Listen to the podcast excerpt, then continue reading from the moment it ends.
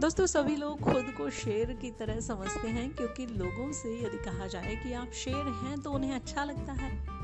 आप शेर हैं और यह सच भी है, लेकिन प्रश्न यह है कि आप किस तरह के शेर हैं? जंगल में रहने वाले या सर्कस में रहने वाले? क्या आप सर्कस वाले शेर हैं जिसे खाना बिना शिकार किए मिल जाता है? अपने एक कंफर्ट जोन पिंजरे में रहता है और दूसरे एनिमल ट्रेनर के इशारों पर नाचता है और करतब दिखाता है।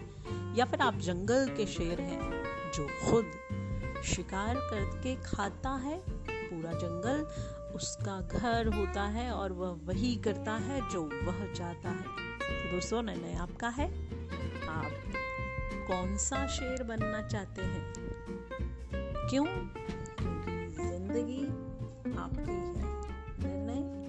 आपका है।